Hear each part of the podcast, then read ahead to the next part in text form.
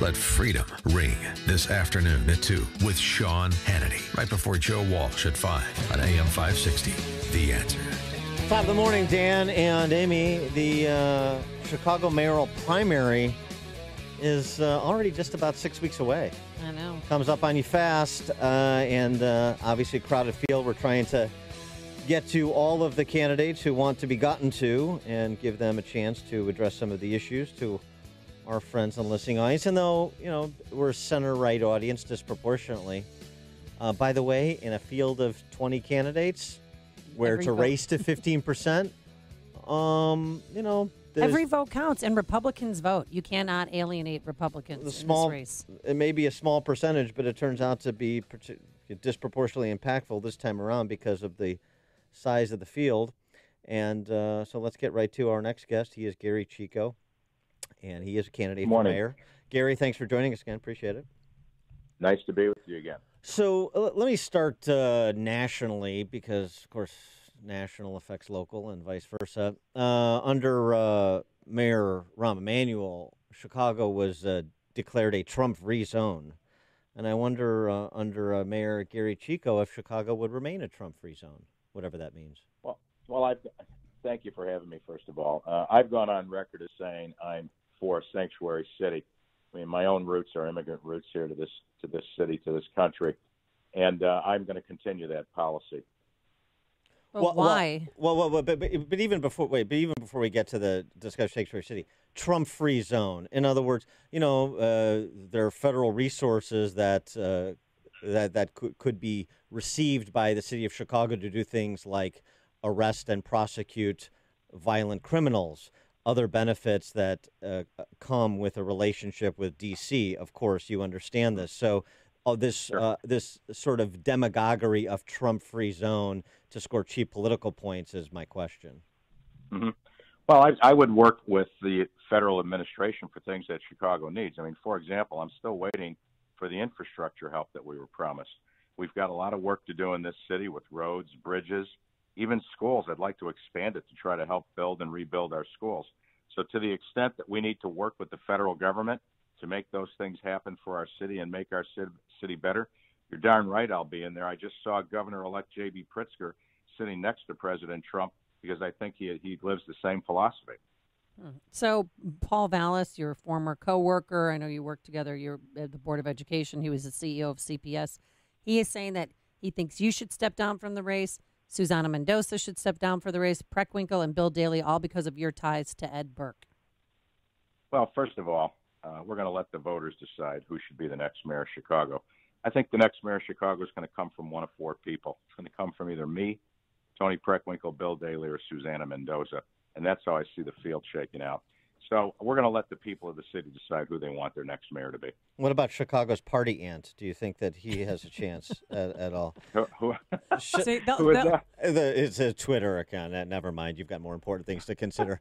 uh, so, uh, but but but on this issue of Ed Burke, I mean, uh, what is your reaction? You're familiar with Ed Burke. You, He's, you were at that fundraiser for Toni Preckwinkle at his house back in when she ran for Cook County Board President. so describe your your relationship and your reaction to Ed Burke's legal troubles. Well, Ed Burke's been a friend of mine for many years. I've worked for him in the City Council Finance Committee, and uh, obviously I'm disturbed by the, the allegations and the criminal complaint. And um, you know, nobody can nobody condones that behavior. On the other hand, you know, there, obviously there's some things we need to take a look at in terms of ethics reform in the City Council. The number one being aldermanic prerogative. If you look at most of the source of the problems uh, with with the uh, behavior, the bad behavior of aldermen and other officials, but mostly aldermen. It's been this aldermanic prerogative, whether it's the ability to hold up a zoning change, a liquor license, Yeah. a permit of some kind. That's got to be looked at, and we have to make some reforms right then and there because that's the source of this problem. Well, that second level of feudal lords called the city council are not going to be happy if you want to do away the feudal system, are they? Well, that doesn't matter. I mean, we have to do right by the citizens, right? I mean, this this is about government for the people, not the other way around. Uh, I'm not saying that the aldermen wouldn't have a voice in matters affecting their wards. That would that would be absurd. On the other hand, having final authority over whether a permit's granted, I don't think that's proper anymore. I mean, if somebody needs a, a driveway permit to get in and out of their restaurant or their building, that's something that anybody with with a proper set of criteria can decide, and they ought to frankly be going pretty quickly. Uh, as long as public safety is protected. And you had no idea that Alderman Ed Burke was shaking down business owners in his ward. No, not at all. Do, does it surprise you to learn that he is alleged to have done that? Yes, I am surprised to hear that. That's that's not the Ed Burke that I knew for so many years uh, hmm. uh, that I worked with. I mean, I, I've seen him do an awful lot of good in this city, and I, I think that behavior is just is just uh, very surprising to me. Well, I mean, but but you're a worldly man, and particularly a worldly man as it pertains to Chicago and Illinois politics. How does somebody amass twelve million dollars in campaign cash with relatively, by the you know the, the modern measures, small donations spread across a lot of people over fifty years, if there's not, frankly, an endemic pay to play ethos in terms of how he operates? Well, I don't see a pay to play ethos. I mean, I think a lot of people uh, have worked with this alderman and worked with Alderman Burke over 50 years. You got to remember the time you're talking about here is a half a century. Mm-hmm. Uh, so after that period of time, anybody in office uh, could could amass a fairly large war chest. Uh, but pay to play, I've never had that experience with the alderman. What about uh, just going back to the systemic issues, like you were talking about my characterization of the feudal system of, of city government? Mm-hmm. Uh, what about the issue of these inherent conflicts? Ed Burke is a property tax appeals attorney and other does other legal matters. Uh, Mike Madigan, one would argue, writing property mm-hmm. tax law and be a property tax appeals attorney seems conflictual. Uh, what about addressing those matters? Well, I think you go right to. The, I think there's two matters that you need to deal with first and foremost to get to the to the heart of what we see in these ethics violations. One, I talked about the aldermanic prerogative being readdressed. I think the other one is property tax assessments. I mean, I, I I've been on record. You can even see my commercials right now talking about giving working families a break from from these taxes that they're being hit with, and one of those taxes is property taxes. And if you look at, it's, it's basically whether it's corrupt or completely inept, we can we can debate it. But we've got skyscrapers, commercial skyscrapers downtown that are assessed at half of what of what they're being sold for.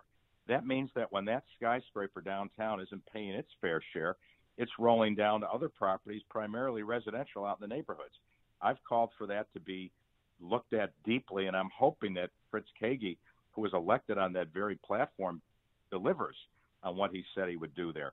We need to get these assessments straight, and when we do that, we're going to see a lot less uh, of an impulse for people to challenge their property taxes. No, I think that's fair. Now, just remember though, uh, one carve out. Just make sure to continue to keep Luis Gutierrez's home off the rolls. I mean, I think that's the least he's owed after all these years. So, how do you think you're going to generate revenue for the city of Chicago? Are you for casinos? Are you call you know for legalization of marijuana?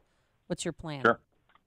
Uh, I've, I've gone on record as, as, supporting a number of things. I was, I think, I was the first candidate to support the legalization of marijuana. I see it coming in Illinois.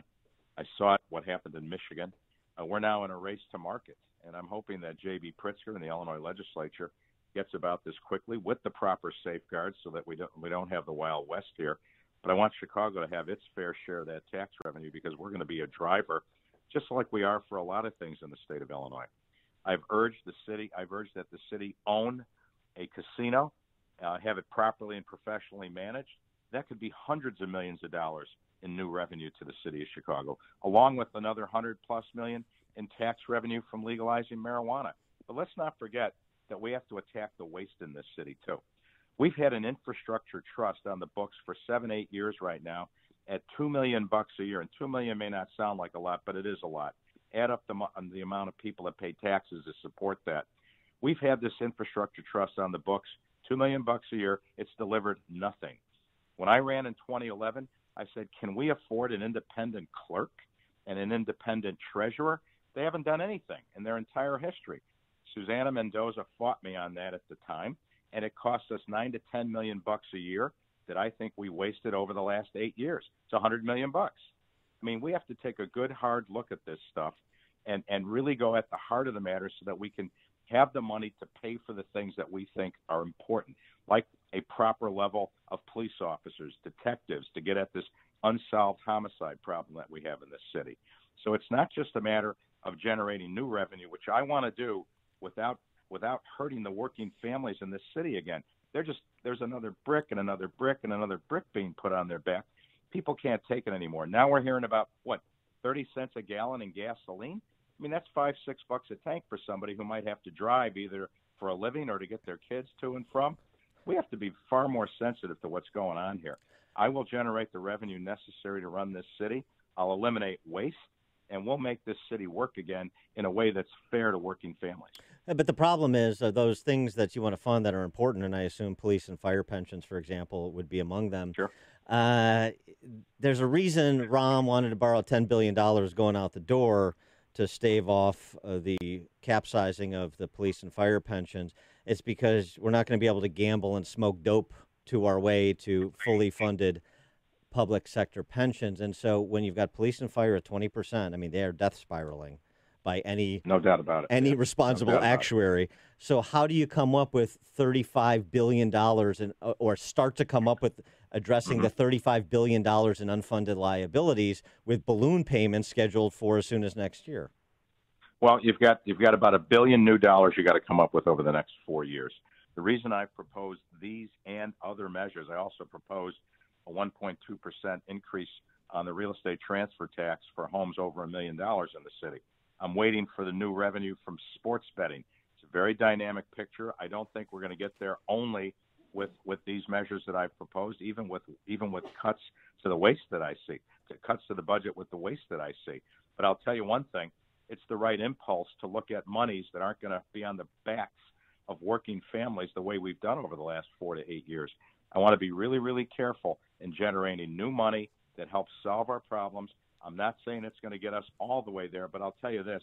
I think the taxpayers are going to appreciate that somebody's approaching this problem without simply an impulse to increase the property tax there, or sales tax.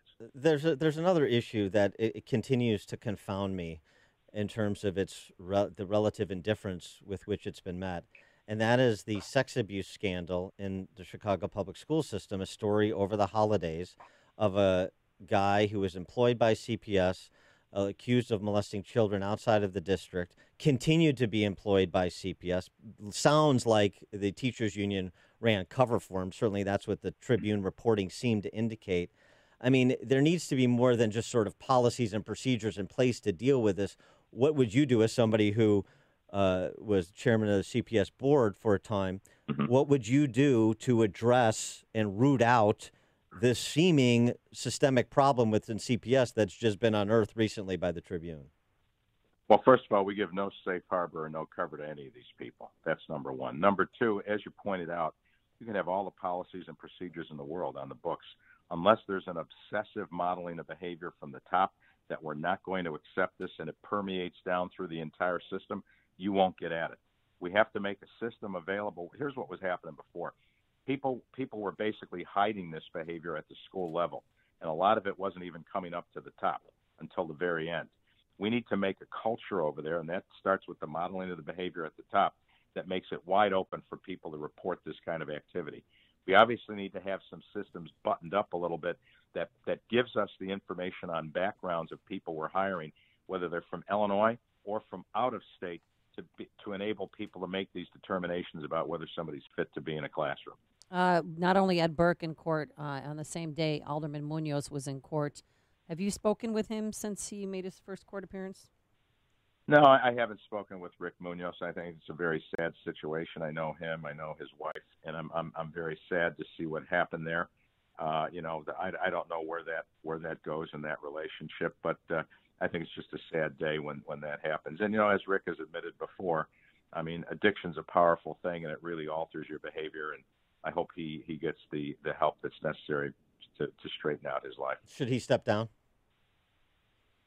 You know, I don't tell any alderman what to do in terms of stepping down. I think that that's a decision that that he has to make. I mean, if he's going to get treatment for his behavior, I mean, he's only got four months left in his term. Um, that's going to be a decision that he that he has to make. I mean, obviously, if his behavior gets worse or or there's something else that happens that comes out, then you know maybe we'll have a different opinion at that time. He is Gery Chico, candidate for mayor. Gery, uh, the website where people can get more information on your campaign. ChicoForMayor.com, and we we take all help we can get, and uh, I, I'm asking your voters for their support uh, on February 26th. I mean, we need this is a nonpartisan election. I think people ought to look at the candidates and see who's reasonable and who they think has the experience. I believe I have the experience to operate this city fairly going forward, and I'd love to have your support. And I have to tell you, I love your new commercials. Those are effective. Oh, good. Thank you, Amy. I appreciate it very much. Already sucking up for a city No, no. contract. Gery Chico, thanks so much for joining us. Appreciate it. Thank you. Have a good day. And he joined us on our turnkey.pro answer line. Hear about the big stories of the day, then talk about them right here on Chicago's Morning Answer on AM 560. The Answer.